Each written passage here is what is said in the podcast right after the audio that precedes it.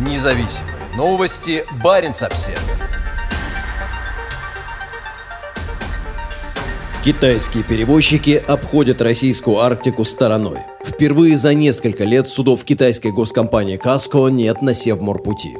На заполярном судоходном маршруте, протянувшемся вдоль арктического побережья России, сейчас почти нет льдов, и число судов в его акватории скоро достигнет максимума за этот год. Судя по картам ледовой обстановки, львиная доля маршрута длиной более чем 5000 километров, соединяющего Тихий океан с европейской частью России, сейчас свободна от льда. Но несмотря на отсутствие льдов, в этом году иностранных судов на СМП почти не будет, в том числе и китайских. Судя по данным администрации Севморпути, Коско не обращалась за разрешением на проход по СМП ни для одного из своих судов. За последние годы китайская судоходная компания неоднократно отправляла суда по арктическому маршруту. Некоторые из них доставляли в Западную Европу и Скандинавию крупные промышленные модули и оборудование, в частности ветряные турбины. Однако в этом году китайцы, похоже, сторонятся вод российской Арктики, хотя Коска продолжает сотрудничать с Россией. В то время как практически все крупнейшие судоходные компании мира разорвали связи с Россией после начала ею войны с Украиной, китайская компания продолжает работать в России.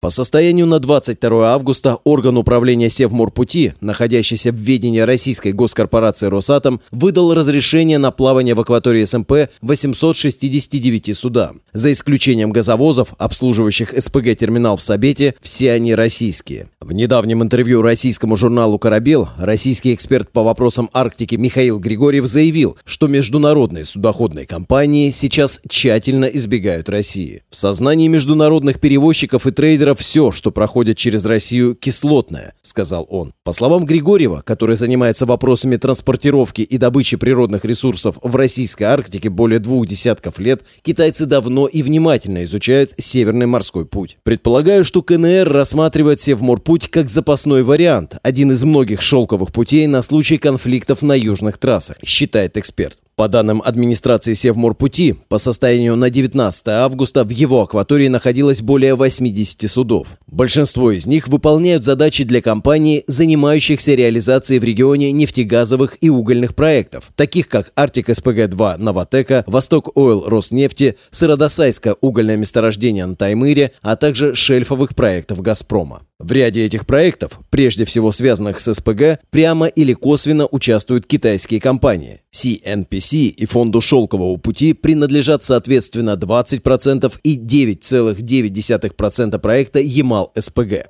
В Arctic SPG-2 по 10% акций принадлежат CNPC и CNOOC. Модули верхних строений для оснований гравитационного типа для Arctic SPG-2 строились на китайских верфях. Однако они, по сообщениям, решили прекратить сотрудничество с российскими разработчиками проекта после нападения на Украину. Каска также прямо или косвенно принадлежат доли в большинстве из 15 танкеров-газовозов ледового класса Арк-7, построенных для Ямал-СПГ.